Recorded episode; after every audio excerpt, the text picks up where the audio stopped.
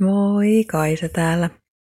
Tänään mietin negatiivisuutta. Negatiivisuuden ympäröimänä olemista ja negatiivisuuden vankilaa. Ja sitä, että miten sen tunnistaa ensinnäkin, koska ilman, että sen tunnistaa, niin eihän sille voi tehdä mitään. Ja toisekseen, sitten kun sen on tunnistanut, niin mitä sille voi tehdä? Miten sen siis tunnistaa? No siitä, että ympärillä olevat ihmiset on tyytymättömiä elämäänsä. Ja vaikka kuinka yrittäisit auttaa niitä ympärillä olevia ihmisiä näkemään hyviä asioita, niin ne ihmiset aina palaa siihen huonouteen, kärsimykseen, siihen kuinka huono päivä on, kuinka huonoa työtä, siis itselleen sopimatonta työtä ne ihmiset tekee, kuinka ruoka ei maistu tai ruoka maistuu liiankin hyvin. Eli siihen valittamiseen. Ja siihen ei auta mikään, vaikka kuinka yrittäisit itse pysyä positiivisena ja nähdä asioissa hyviä puolia, niin ne ympärillä olevat ihmiset ei ehkä tee sitä. Ja se mun mielestä on se negatiivisuuden vankila, josta voi olla vaikea päästä pois siitä huolimatta, että pimeässä se yksi taskulamppu, eli sinä, joka olet positiivinen, valaisee kyllä ympäristöä, mutta se joskus käy niin turhauttavan hitaasti.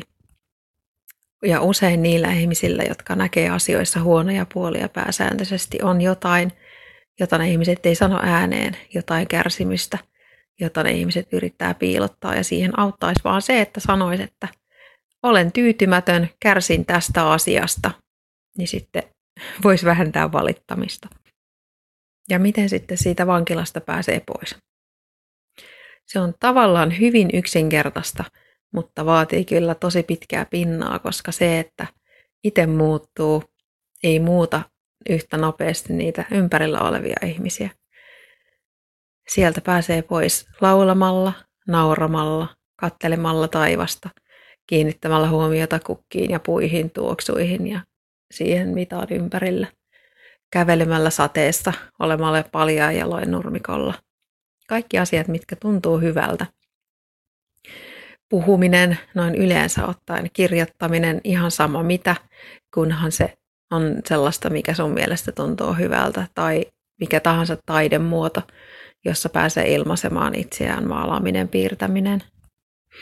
Ja se, että niitä asioita tekee hiljalleen, se alkaa muuttaa niitä ympärillä olevia ihmisiä. Ei kaikkia, mutta kyllä siihen negatiivisuuden vankilasta pois pääsemiseen valitettavasti kuuluu myös se, että ei enää vietä aikaa niiden joidenkin negatiivisimpien ihmisten seurassa.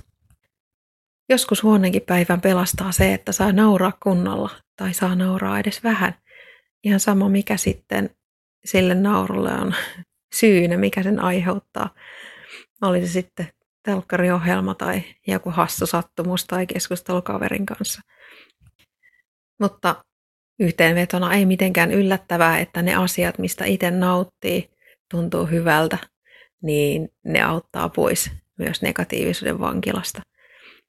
Ne auttaa samalla avartamaan omia rajoja. Auttaa mitä todennäköisemmin tuomaan uusia näkökulmia mitä hävettävää sulla on, jos teet sellaisia asioita, mitä et ole tehnyt koskaan aikaisemmin? Ja mitä sitten, jos ne ei aina onnistu? Siitähän sitä oppii. Ja kyllä, bussissa saa nauraa ihan vapaasti, vaikka se häiritsisikin muita, jos itsellä on hauskaa. Eikö?